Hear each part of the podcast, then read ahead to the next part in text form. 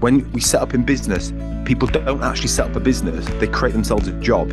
So they ha- they work for someone else. They're not getting the credit. They they think they see the the business owner swanning off early on a Friday and playing golf, driving the Range Rover, and you think, what, what? I'm doing all the work. Well, I should have some of that. Yeah. So you go and get it. You don't realize all the extra hard things that you do. And and what happens is, let's say, for argument's sake, you were on 20 quid an hour working for him. You then think, right, I'll sell on my own. I'll charge 40 pounds an hour. I'm Yeah. quid's in. I'm, I'm done. But you haven't. You've just you've created a job for yourself. Yeah, It's not actually a business. So that's the first thing.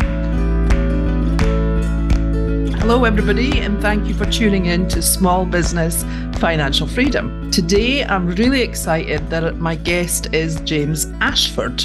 I've known James, I was at a Xero conference just before lockdown, and I heard you speak there Yeah. and loved it. And I've been following you ever since. Ah, I've wonderful. read both your books, Yes. You're the one. Untapped and Selling to Serve. Yeah. I, I know they're mainly for the accountancy profession, but I do think that any small business could read them and pick up some tips and things from them. Certainly, especially service-based businesses. Yeah, they Yeah. work really well. Yeah. Yeah. So today I want to start by just asking you to maybe give us a little bit, tell us a little bit about your entrepreneurial business journey, how you started, Yeah. how you sort of got to where you are just now. Okay, so I'll I'll try and do a condensed version, and feel free to dive in and uh, Okay. steer me or speed me up or whatever. so I think I'm not quite sure where it started in my thinking. I think like my both my parents worked for large companies, and I saw them kind of work very hard for many hours. You know, my mum wouldn't be home at, Christmas. She worked, she was ran an old people's home. She was the you know in, in charge of that, and then to see them give large parts of their lives to these companies, and then at the end like my dad got half the pension he thought he would. My mum like cared Yeah, for elderly hard. people in the latter years of their life. It was the most successful home in the entire chain, and I think got a bunch of flowers when she left. yeah. And I, I saw my dad be particularly stressed, and I saw other people around, other like friends, parents who had businesses, and they seemed to be happier. They seemed to be having more of a laugh. They seemed to drive nicer cars, perhaps, or you know. So I- I think that's part of it. And then the other thing was, I remember kind of graduating from university, and I, I wanted to be a an artist. I wanted to be a portrait painter, and uh, I built a studio and I started doing it. But just at this time, I started to. I uh, got with my then now my now wife. I had a stepdaughter, and so all of a sudden, to think that I was going to make a living from painting, was Painting. a bit of a stretch. But Still I- I time want- though, James. Still time. Th- th- no, there is now. still time. And I had this thought, which was, how do I solve the problem of money? How can I solve the problem in money in our life forevermore, not only for me, but for my children as well? So we have freedom. Because I think what we're all after, I think the thing that connects everybody, I think, especially business owners, is that we're looking for freedom. Yes, we're looking to be free to do the things we want to do Yep. when we want to do them with Yep. the people we want to do them with for as long Yep. as we want to do them. Like, Hallelujah. that's it. So that's what we're all after. And I think in my my understanding was that I felt that if that I could achieve this through a business. So that was kind of the the the seedlings of those thoughts, Susan, many years ago, 20 odd years ago, which is where that started. And how um, did you actually start? Did you sort of did you go into something artist or creative or Well, I've I've done I've tried I've, I've attempted so many business ventures over the years, little things, making things and selling things, and so I've always been I've always had that entrepreneurial spirit. Even when I was in school, I'd be kind of making things and selling things, and and not not with any level of success at all, but that was always kind of a a, a dream to, to do that. Then went to university, graduated, did loads of jobs. So, so I was a bit like Forrest Gump in that somebody said the, there's a teaching job available in the prisons near us. I'm pointing this way, like you know where Yeah. the prisons are, Susan, uh, way.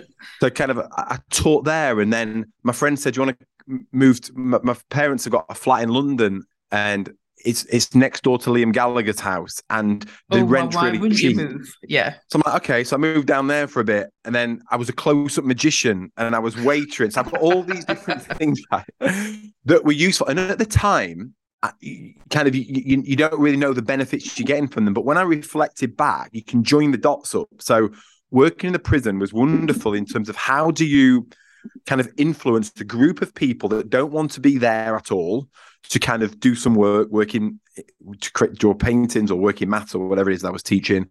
And then with with magic, how do you get 10 drunk people sat at a wedding table who hate magicians, didn't invite you there, don't believe in magic? How can you convince them that magic's real within five minutes? So that's where I developed my sales skills. Yeah. So all of these different experiences, unknown to me, were building this this set of skills. I moved back to Doncaster, got with my wife, and then um, worked for a few companies. The recession hit 2007, 2008. Got made redundant once, got another job, got made redundant again. And I thought, I'm going for it. This is it. So we had our first child together on the way. And I said, Becky, I know how we're going to make loads of cash and have loads of free time. You know, I've always said I wanted to build a business. I'm going for it. So that was when I started my marketing agency. And it was the absolute opposite of that. There was no free time, there was no money. No. And, um, and I think, I think, a lot of small businesses that are listening to this will be going, Yeah, that's me. Yeah, that's me. Yeah, that's me. That's exactly is, me. Is, you're skilled at your craft. So in my case, it was web design. You know, people listening, they could be a fantastic plasterer or a yeah. wonderful accountant or whatever it may be. And then you, you, we get seduced into thinking that business is easy because you've watched Dragon's Den and you've watched The Apprentice and you've read a yes. couple of Richard Branson's books, right? Yeah. And you get into it and you realize that business is really hard. And there's so many things you don't know. So you're an expert at your craft or very good at your craft, but yeah. you're an absolute amateur everything else. How do you recruit? How do you retain staff? How do you build systems and processes? How do you advertise and market and manage your yeah. finances? Yeah. And we got a lot of it right in that business, but I got my finances wrong. Okay. Um, and every decision that you make, I'm always interested in the kind of these one degree shifts. So if you make a one degree shift here that doesn't seem like a big decision, and that's all that happened with my finances, we made a one degree shift but if you don't have up to date information and someone with you to guide you and yes. to know if you're on track, you take that forward 12 months, you can be way off track, right? Yeah. And yeah. then you make another little one and another little one. And all of a sudden, which was my case, I'm on the edge of a cliff. I don't realize I'm on the edge of a cliff until someone came and took my blindfold off. And then you can see the reality in front of you. Yeah. And then you either then think, can I back out of this? Can we get out of this? Or am I going to go over? And I'd become stretched too thin, lost my love of, of that business, and we went over the edge. Yeah. In fact, I was saying a new client just yesterday, I would rather you phoned me and told me what you were going to do or asked me about what you were going to do than three months, six months later, I'm talking to you and you're telling me, and I'm going, What the did you do that for? and, and you don't know. Like I remember we took on a big web project and the guy said, I'll take it on if we can spread the payments over 12 months. So you're like, yeah. okay, seems to make sense. I'll do it. Not realizing that I'm now financing his project for yes. 12 months. Yes. And that's okay in 12 months' time. Yeah. But you only need a few of them projects. You're like, hang on a minute, I don't have enough money to pay my staff this month. No. What's going on? No. Right.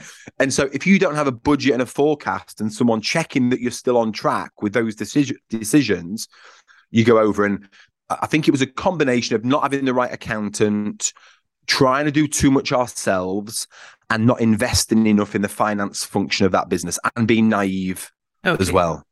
And do you think I think a lot of small businesses think they can get by without accountants or yeah. think they can get cheap accountants, if you see what I mean. I get yeah, a lot absolutely. of, oh, well, so and so down the road, I'm getting quoted. And I think, well, go with them. You're not yeah, going to get me if you're going to pay that. And I always know it's not a client I want if they start questioning because they don't understand the value that an accountant can bring. Uh, was that? Do you think that was you at the start? I think so. I think as a business owner, you're looking to keep costs low, and you don't want to necessarily waste money. And I think if you spend a certain amount of money, like if you're just getting the compliance function fulfilled yes. from your accountant, yeah, it does feel like you're just wasting. Like, you don't see anything. Like I don't benefit from this, no. right? I'm no. just not going to prison as a result of what I'm spending yes. my money on, right, or getting yeah. fined. Yeah. So then you think in your head, well, if I can get that cheaper, I'm not I'm not really getting any benefit from it anyway. So I might as well get it cheaper. What people fail to realize is if they actually invested beyond that and pushed through it, then all of a sudden now they've got someone on their team in their corner helping them to plan a, a, future that they can see based on the information that we've got to yeah. set clear goals for ourselves to take away all of those activities that that we try and do ourselves or we get our team to to free us up of all those things so that we can focus on our the, the the highest and best use activities for ourselves that we can get the data we need to make informed decisions.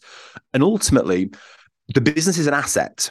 You know it's not a job you build the, the business itself is a product it's an asset that can be sold. And so what happened was with with the first business where i massively underinvested i then went and went all in and studied the best businesses i thought in the world and got mentored and read devoured every book i possibly could and educated myself. Then i started to help other businesses to avoid the mistakes that i'd made. And then uh, through helping these various businesses across a, a, a range of industries finally met an accountancy firm and I solved the problem of how they priced and sold their services. And that was when I developed Go Proposal. Yeah. And all of these thoughts I'd had from 20 years previously of I want to build a business that's going to create financial freedom, etc. It was just like, I think this is it. The thing I've been looking for all this time, kind of the stars aligned. And so when I built that business from day one, it was built to sell.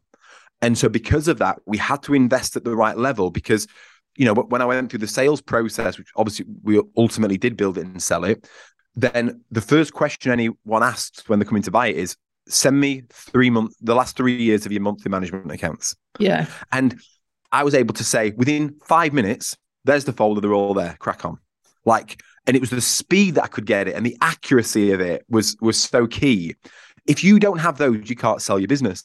No. And so I think back to your original question of do you think people try to you know keep the cost down and stuff? I think what happens is they speak to the mates. What are you spending on accounting? What are you yeah. spending on accounting right? Yeah. my brother's got um, a 10 million pound e-commerce business and i bet he spends 400 quid a month with their accountant right? Yeah.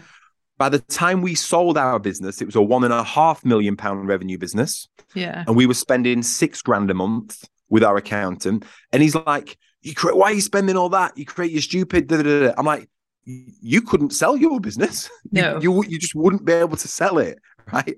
We could, and we attracted a high multiple for it because of the robustness of uh, the finance the finance system in place. It's interesting to see that when you set it up, when you set up Go Proposal, that you set it up day one, knowing that you were going to sell it. Because I think a lot of small businesses wouldn't think. I mean, I don't think like that. I don't yep. think when I'm working away, okay, in five years' time or in 10 years' time or whatever, I'm going to sell this business. Yeah. And when I first started up, I didn't think, okay, I'm starting up to sell it. Yeah. I know I will sell it. And I think I remember having a conversation with my oldest son who said to me, What are you eventually going to do with it, mum? And yeah, I said yeah, to him, I'm going to sell it. And he went, Can you? yeah, yeah, yeah. And I said, Yes, of course I can sell it. yeah. But I yeah. don't think a lot of businesses, I think a lot of businesses start up with the, well, I don't know, let's see what you think. I, I started up because I wanted that. I was fed up working for somebody else, a bit like you saying you seeing your mum and dad. And I wanted to see if I could do it. Yes. Because I always felt like I never got the credit.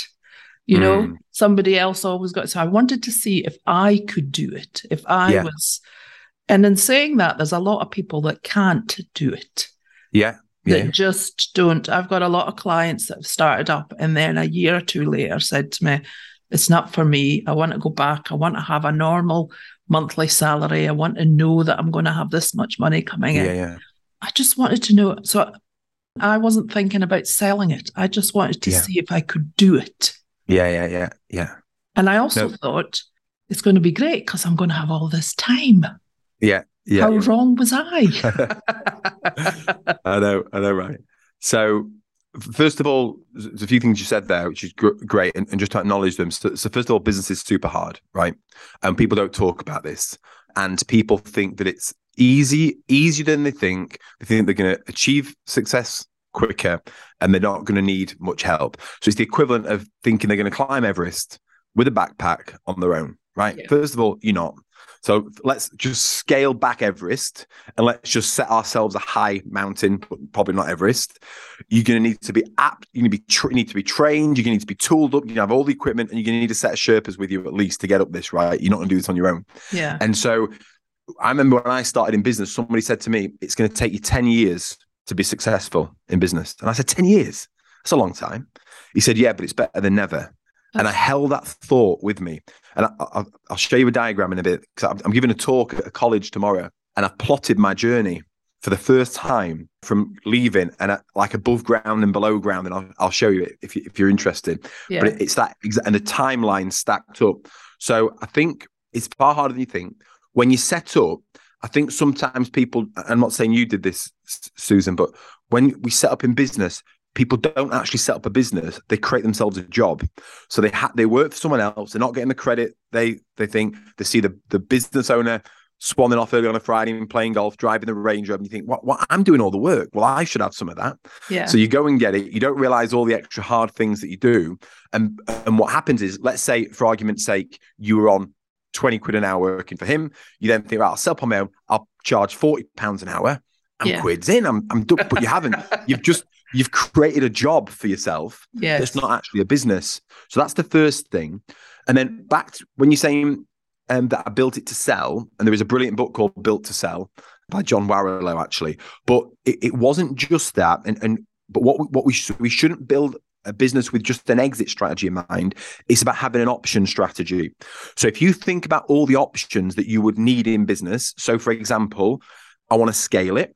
I want to massively increase it. I want to back myself out of it and I don't want to work anymore. And I want the business to run without me. I want it to make a certain amount of money. I want to be able to sell it. I want to be able to franchise it. These are all different options that you may want to have.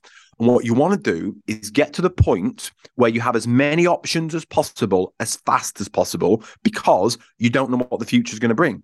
Yeah. There could be a huge opportunity for you, yeah, that you, that you want to be able to take advantage of, or you want to be able to scale, right? Or your personal circumstances could change such that you can now only work three days a week right? Yeah. so you need to back out of the business or or whatever or someone could come along as in our case and wanted to buy it.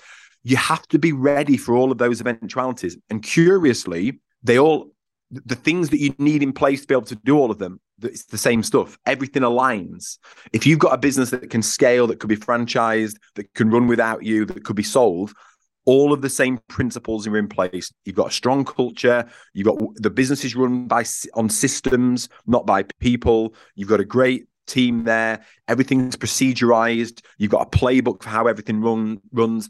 It's built on a strong financial system. You, you're attracting a flow of your dream customers. You have great credibility in the marketplace. You know, you you're not the bottleneck in anything. Nothing can be dependent upon you for, for all of those things to be successful, all of those things need to be in place. It's all the same stuff. I can hear a lot of my small businesses going, yeah, but where do I find time to do all that? Where do I find time to do it all? And to be truthful with you, when I started up, I just sort of head down, work, work, work. And I wasn't thinking about any of those things that you said. It wasn't until a couple of years in, I thought, no, I can't keep going like this. I've got it. Something's got to give. Something's got to change. And I started gradually changing things, making time to change things. But I know a lot of small businesses will be saying, I haven't got time to do it. Yeah. I think I think you just need to find time, don't you? I, I, I find it. I found it by sticking time in my calendar, blocking time off, saying, might be a week. This week I'm taking off because I'm working on my business. So. I'm looking at setting up systems, I'm looking at the marketing, I'm looking at where I'm going in a year's time, where I'm going in six months' time. And a lot of small businesses will say, I can't do that. I can't do that. Yeah. Yeah. It's difficult, isn't it? it it's really hard. I, I've I'm trying to get some more stats about kind of business su- success. I, have got a sum set that I believe it, that I do believe in. I'm working with them to build out some more information for me. But it was it was a study of I think like two and a half thousand businesses set up in 2017 over a five year period, and over that five year period, 50% of them had gone bust, 25% of them were stagnating, about to go bust. Yeah, 25% of them kind of were were, were growing. 0.1% sold in that time. And I think 1% got over a million pound in revenue. Wow. Like that it's so so tough and and but and people don't talk about this because that's not the cool side of things no we were one of those businesses that did all of those things so we succeeded got over a million pound in revenue and we exited so we were kind of one of a in a thousand or one in ten thousand whatever that works out at businesses. So so it's hugely hugely tough. Where do you find the time? You got to make the time. It, the, the amount of effort you've got you've got to put in is ridiculous. And I was looking at I watched an interesting video yesterday, Susan, that was about what are the common traits of successful business owners who become wealthy as a result of it and they were trying to like find kind of comparison things that connected them together right so they were saying do they all wake up at 5 a.m in the morning it's like no some of them wake up early, some of them wake up late. Are they all super fit? No, some of them are super fit, some of them aren't fit. Like there was nothing they could connect with the exception of three things. The first one was they had a, a, big goal. They were prepared to set a big goal and to dare to believe that there was a chance that they could go and achieve it. So this this idea that you could go and get it. Secondly, and I thought this was a really interesting one, they had a massive inferiority complex. So they believed they weren't good enough and they oh, had to do better.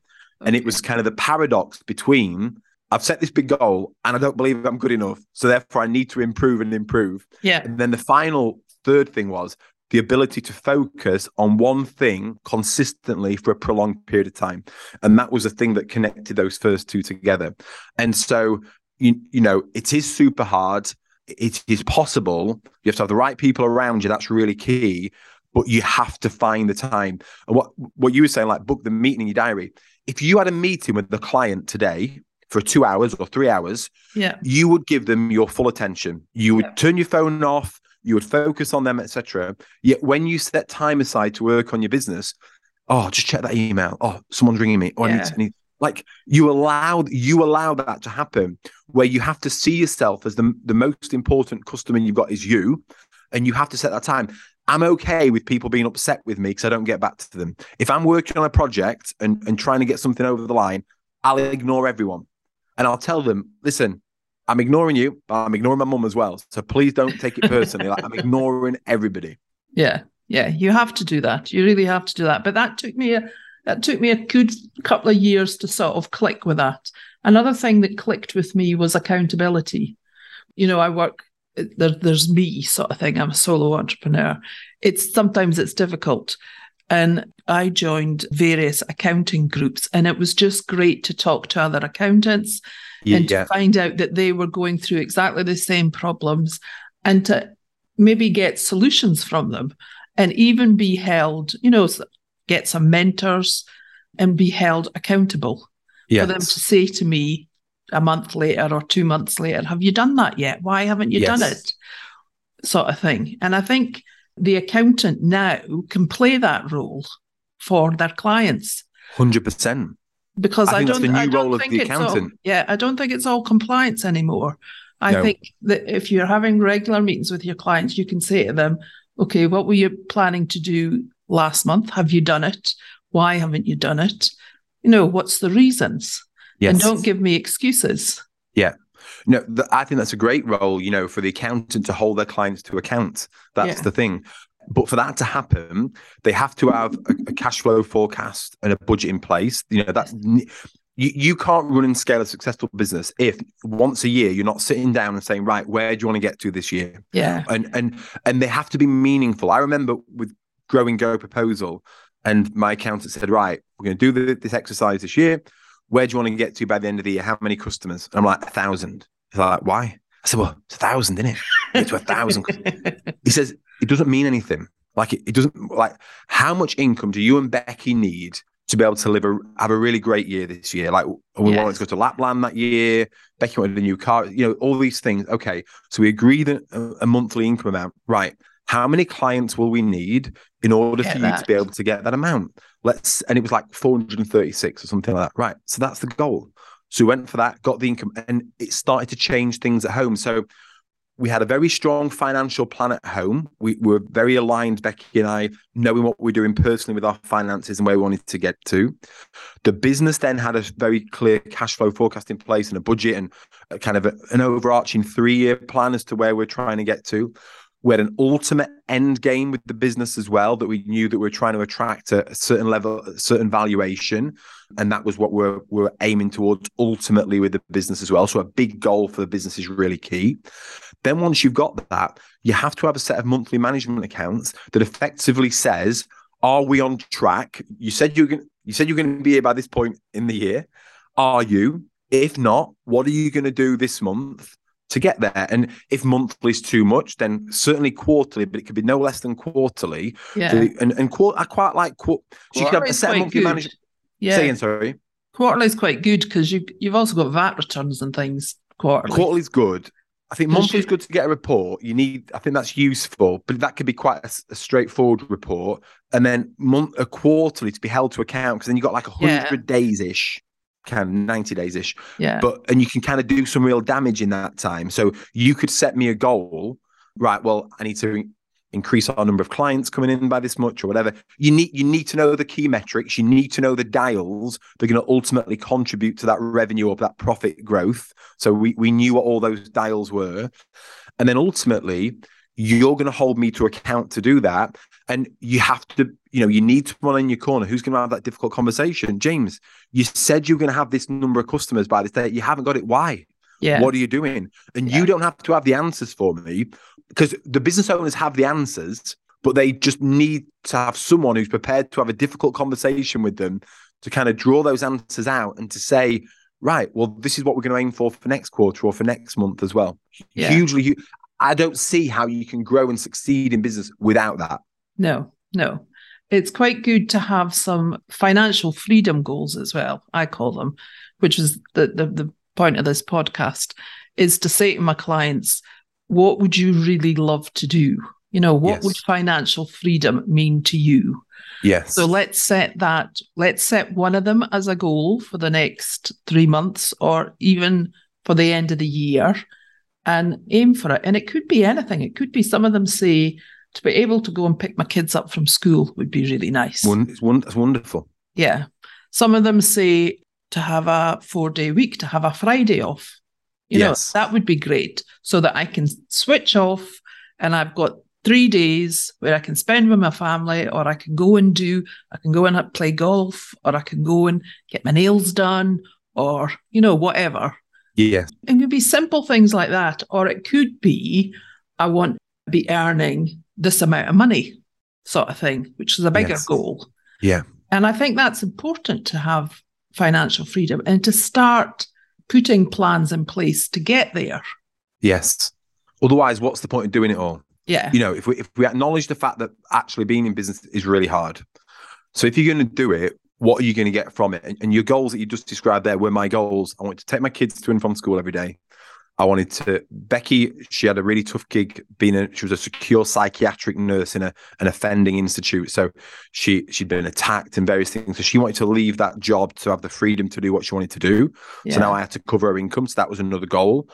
Wanted to move closer to the children's school because we lived out of catchment area, but that meant a, hi- a higher increase in property costs. And then there was one year, for example, where we wanted to go to Lapland.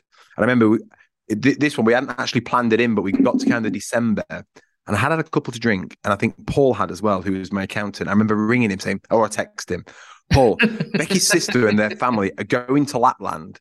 Is there any way that we can find the cash in I the go business too. to go to go as well? And he messaged me back and said, "If you don't, what's the point of us doing all this?" Yeah. Yeah. So he says, "I'll fi- I'll get the cash is in the business. Let's get it out. Let's get it booked." And I remember going back to Becky and saying, "Go book the holiday." yeah. And we went to Christmas, went, you know, flew to Lapland, were there over Christmas Day and stuff. Had the most incredible memory. It's still like in the top children's top three holidays of all time. Got sh- shivers as I'm, I'm thinking about it, and that's ultimately why we do. When you're talking about freedom, we we're we're here for such a short time. I used to say you only get so many laps of the sun, right? Yeah. But I've started to adjust that now because that it doesn't actually anchor it really. So I'm 44 now. So let's say I live till I'm 94. So let's say I've got 50 years left, right? So we're going away on holiday this year, this summer. I've got 50 summers left. Yes. 50 summers, 50 Christmases. Like the, it it really puts it into perspective when you start to talk about how many of those you get. How great do you want them to be? What memories do you want to create throughout those times? And that's why we we do what we do. So to your point, um, Susan, and it's rare that accountants have these conversations. It's wonderful that you're having these type of conversations with, with your clients because if you don't, you can't you can't unlock that value for them. You can't get them to to no. think because because if it's if if they're just trying to increase their revenue a bit, I won't find the time. I won't make the time to do them things I need to do. No, if I'm trying to, to pay a... for my Lapland holiday this year, yeah, I will find. I'll make the time. Yeah, has to be something that's meaningful to them. Yes. Yes. There was, there's somebody who wrote a book, isn't there, about so many days. You've only got so many days in your life or something. Is that not, is that not a book I read just recently or something? So many. I'm days? sure someone recommended a book to me recently similar to that. But yeah. Yeah. Yes. And it is, it is, it is very true. It's just finding your financial freedom and also getting them to realize that they're the most important asset in their business. Yes. I think a lot of small businesses will do everything to pay everybody else. Yes. So they'll always pay their staff, they'll always pay the people that they owe money to, they'll always pay their rent and all the rest of it. And if there's any money left, they'll have it. Yeah. They've got to start thinking pay themselves first. Yes. That's the most important lesson, I think, because they're the most important asset in the business. The business wouldn't be there without them. Yes. So yeah, they've got absolutely. to pay themselves first and people put the clients first or like I say the staff first they have to put themselves first because that's the only thing unique about their business really is it's the only business designed to give them the life they want yeah. so they have to put themselves first and then the next goal the, the next priority is their team because they can't grow their business the team can grow their business they have to develop and grow the team so the team are the priority next and then it's the clients and I see so many businesses, especially accountants, they put the clients first. You can't put your clients first. No. The clients have to come in the right order. Otherwise, the foundations won't be in place correctly. So, if you were a new business owner, what advice would you give them if they're just starting up? Somebody that's just thinking, okay, I'm going to start, or maybe somebody that's been up and running for a couple of years that's struggling. What would you say to them? Yeah. So, my big breakthrough was when I started to to read. So you don't want to make all the mistakes yourself. You might as well learn from other people. Yeah. Um, I did a, a, post on LinkedIn recently, Susan, about kind of my top, I think like 28 books or something, but I, have split them into categories to say, like, what's your challenge? Is it systemizing? Is it marketing? Whatever. So I've tried to group my top 28 books there. But like, if you were serious about this, you could do one of those books a week. I listen to them on an audio, on audio. But if you think about you know, if you go to the gym or you go for a walk or you've got a drive yeah. or whatever, you can fi- you can find that time. Stop stop watching box sets. I don't watch box sets on TV. Like I don't have time to do that. Like reinvest that time. You could do 28 books in 28 in 28 weeks quite easily. You could find those 7 hours per book to do that. So I would say educate yourself, especially on, on the area that you're areas that you're struggling. You've got to get the finance function right in place. The, the primary function of your business, the primary function, not the reason, not the purpose, the primary function of your business is to make money. That's yes. it. It can seem really cold. No, it's not. My purpose is I want to save the planet. My purpose is I want to give employment to local people. Beautiful. They're beautiful reasons why. They'll get you out of bed in the morning. They'll get you fired up, etc. Wonderful. However, you could have a crap reason why, and you make a load of cash, and you will survive. Yeah. Yeah. But you could have the most beautiful reason why and you make no money and you will fail. So the primary function of your business is, is to make money. So if that's the pl- if that's the truth, which it is, you've therefore got to make sure you've got the right systems around you and the right people around you connected to that. We need to make sure that you have all of the data you need on a regular basis, like weekly reconciliation with you, but everything is built on great bookkeeping. Okay. People see bookkeeping as like a, a, a throwaway thing. I can do it myself or I can get my partner to do it, whatever. It is the, the key to unlocking everything is bookkeeping. So weekly reconciliation or even daily reconciliation as well. So we've got the data in in the system, a, a big long term plan. So you know where you're getting and why you're doing what you're doing. Certainly a 12 month plan as, as as well with a, a, a cash flow forecast and a budget. Critical, absolutely critical a friend of mine recently got a little bit stuck in his business. And one thing I got him to do, which is a really useful exercise, is to produce your organizational chart for your business today and where it needs to get to. Okay. So the reason why that's so key is because one of the biggest costs in your business is going to be bringing people in. So if you don't know that, well, actually, if I want to get my business to whatever it is, one million pound in revenue, or I want to only work three days a week, or I want my marketing to be improved, whatever that may be, that is going to likely involve people that you're going to have to go and recruit. Well, Yeah. you need to now know what does that team of people look like when your business has got to the point you want to get it to? What's their salaries that you're going to be paying them? And where do they fit in the timeline? Like, who do you need today?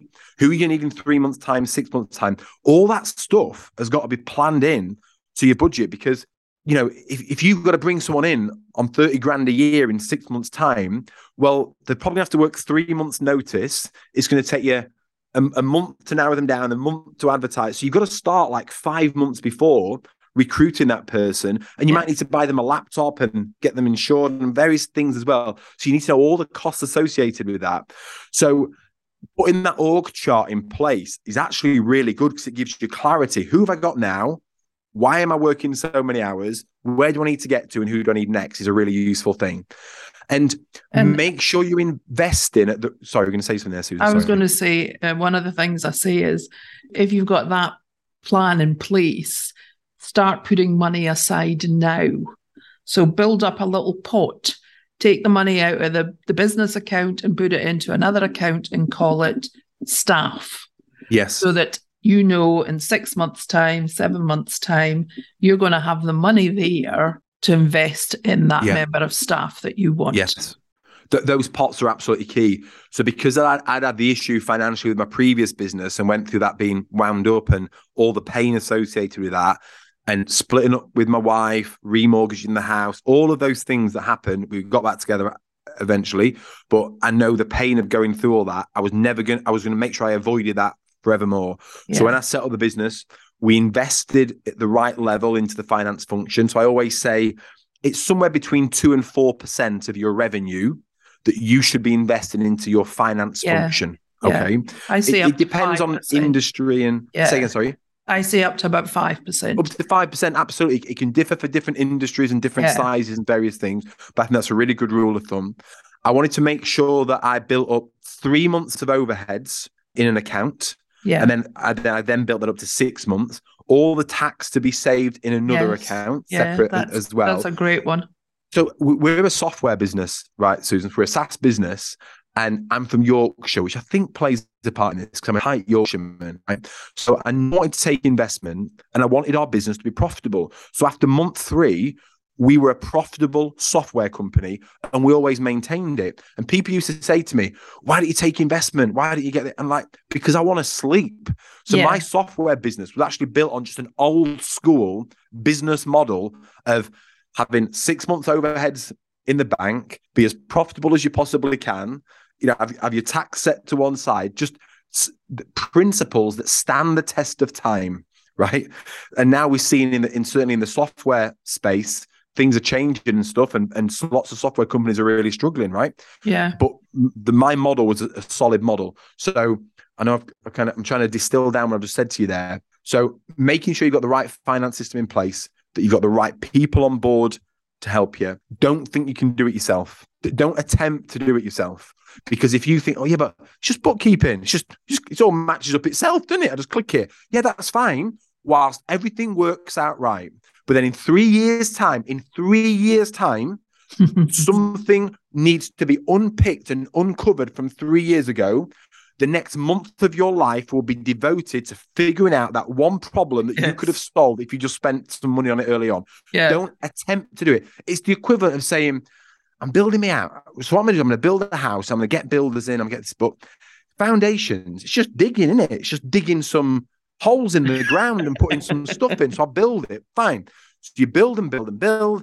And then all of a sudden, the it house starts to wobble. wobble and falls over. The, the finance function is those foundations. And as you grow your business, you have to keep growing back into foundations. So you need to set a solid foundation to start with, and then you build up. Then you get to a point, and then you need to build back down. So grow you, you can't just keep growing. You have to grow into foundations to widen them, deepen them, and strengthen them so we can grow up again and then we grow back down again. And a big part of those foundations is your finances. So what are you thinking about these um, accounting software packages? I mean, I'm a Xero fan. I love, yeah. love, love Xero. But what annoys me is people like QuickBooks and all yeah. the rest of it, advertising. It's so simple. You can do your own VAT returns. It's so simple. Yeah. You can do your year end accounts. And I think, no, it's not. Rubbish in, rubbish out. I got a good yeah. one. I got a client who's got in touch with me. I, I got in touch with him actually because I got a letter from HMRC about his tax. And I said, I went back to him and said to him, Your tax is awful high this year. I hadn't heard from him for about six months. Tax is awful high this year. I'm just checking, is everything okay? And he came back and said, Yeah, well, I did it all myself. Seemed really easy. And I said to him, Well, I don't think it's right. Do you want me to look at it for you? And he said, Yeah, I'll send you the information. And my God, what a mess he'd made. Mm. So I had to go back to him and say to him, I'm going to have to sort it all. It's going to cost yeah. you a fortune to sort it all. If you just used me, yes, carried on using me like you'd been using me, then this wouldn't have happened. It, I think they it's, think it's, it's so easy with these software packages, and it's not. Yeah, no, it's not all. You know, the software is great, and how it can be connected together. You know, to get all the data and stuff. But if you think about, you know, what we achieved and how we grew and etc. I never logged if you're logging into your software, if you're logging into your accounting software, you do what what are you doing? Why are you as an as a as a business owner, I should never have to log into my accounting software. That's for you. That to my mind, that enables my accountant to manage things better. But yeah. I have got better things to be doing, and so do all of my team. We should be focused on the growing the business and moving the dials and, and moving things forward. Yeah. If I want some data, I'll message my accountant and say, Can you show me this? Can you send me that report? Can you get me this? I'm not logging in. I don't want to, no. I ain't got time to do that. And it's really dangerous to think that you can do this. And I think you could draw lots of analogies for different businesses. It's like, um, let's say you've got a, a painter. I think sometimes, Susan, for your benefit, you need to put it in your client's terms so they understand it. So let's say you've got a painter and decorator. Painting's easy, isn't it? I can go to B&Q, I can give them my colour chart, I can come home and I can just slap paint on the wall. And they're like, and a painter will be like, it's not about putting paint on the wall, it's all about preparation. you know, a good painter, a good painter, if they've got five days in a room, will spend four days prepping the room, Prepping, yeah. sanding it back, smoothing, filling, getting everything ready, and one day painting. As an amateur painter, you spend 10 minutes prepping. so and then that painting, start and, and then, then, you think, I can't be bothered. and then what does the painter have to do? The person that comes in and say, right, this all needs coming back off. We have to go back again and get, get back to the woodwork, right?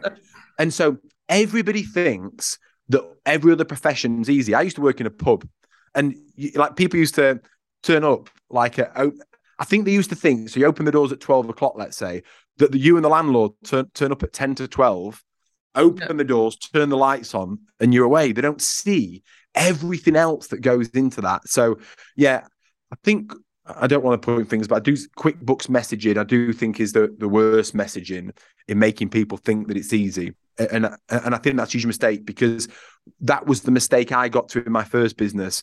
Like for example, we ran our own payroll, right? And uh, I remember pay my PAYE into what we thought was the right account. So did everything that we thought were right.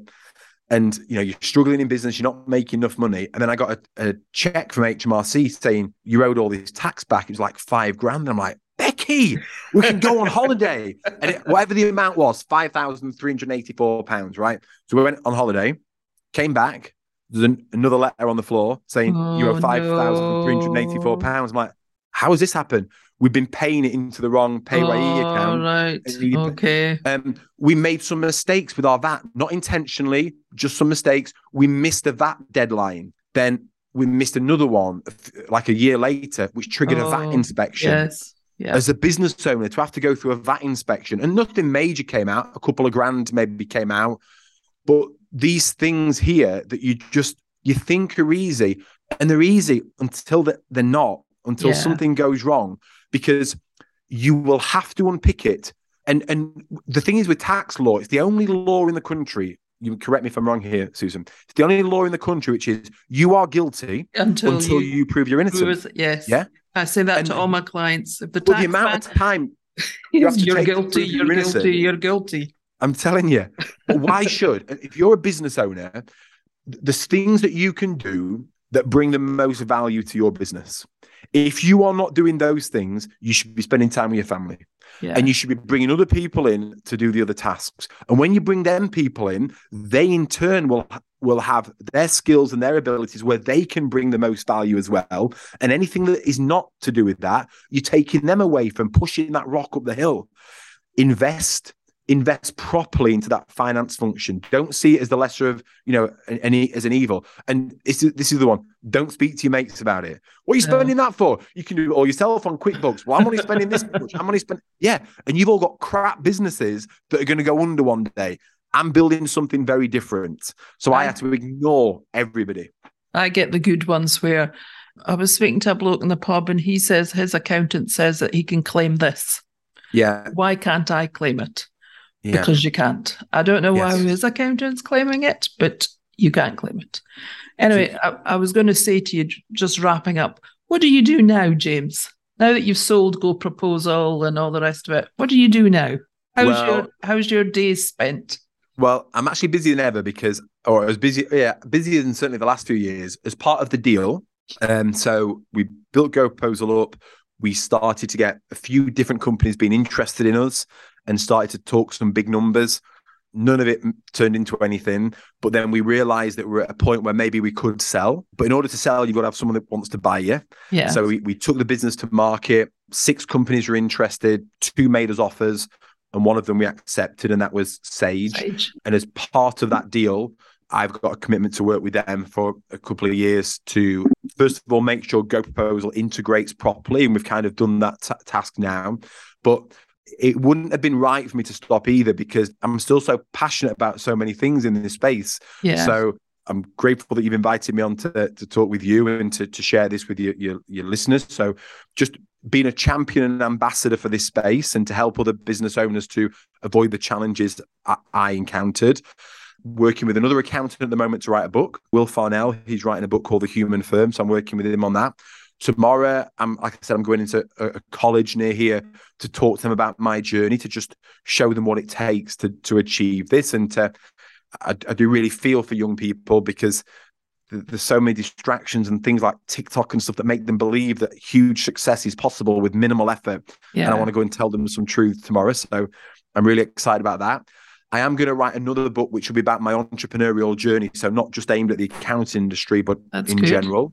And, and and the big thing at the moment that's taking up a lot of my time is is health, specifically diet. And and so I'm really studying foods and, and trying to help my family to eat healthily. So I've been I've been on a massive study about gut microbiology that I'm studying at the moment Okay. about the benefits of hot saunas and cold water plunges on a regular basis to you know extend our life and I, I do think it's really important just as you've said with a business it's easy to put your your own business on the back burner while you focus on your clients businesses Yeah. it's so easy to put your health on the back burner as well Yeah. mental health physical health and it can be as simple as going for a you know 30 minute walk every day and, and things like this so just very keen on making sure that i'm as healthy as i can be and that my family is healthy as can be as well and then i really thought beyond any of that. So seem to be absolutely stacked out. So I'm certainly not slowing down. No, that's good. That's good. Well, it's been really good to talk to you. Thank you very much for your time. I've learned a lot. I always do learn a lot when I listen to you. So thank you very much, James. Well, look, I'm so grateful for you to have me on. I think you're a very rare breed of accountant. I think there's very few that actually, you know, are having these type of conversations with their clients and they're doing things like this table to give them more value, etc. Yeah. And you know, I genuinely believe that anyone who's working with you is very lucky and blessed to have someone like you in the corner to hold them to account, who can help them to think bigger and dream bigger, but also who's going to you know have that difficult conversation if need be to make sure that, that they do the right things as well. And if i was working with you i'd be making sure that i am investing at that right level to get everything out of my business that i could. So just thrilled you invited me on. Thank you so much. thank so you much. for that. Thank you for that hope you've enjoyed the podcast. Get in touch if you need to get in touch sjc plus zero accountants. Would love to have a chat with you. Thank you. Bye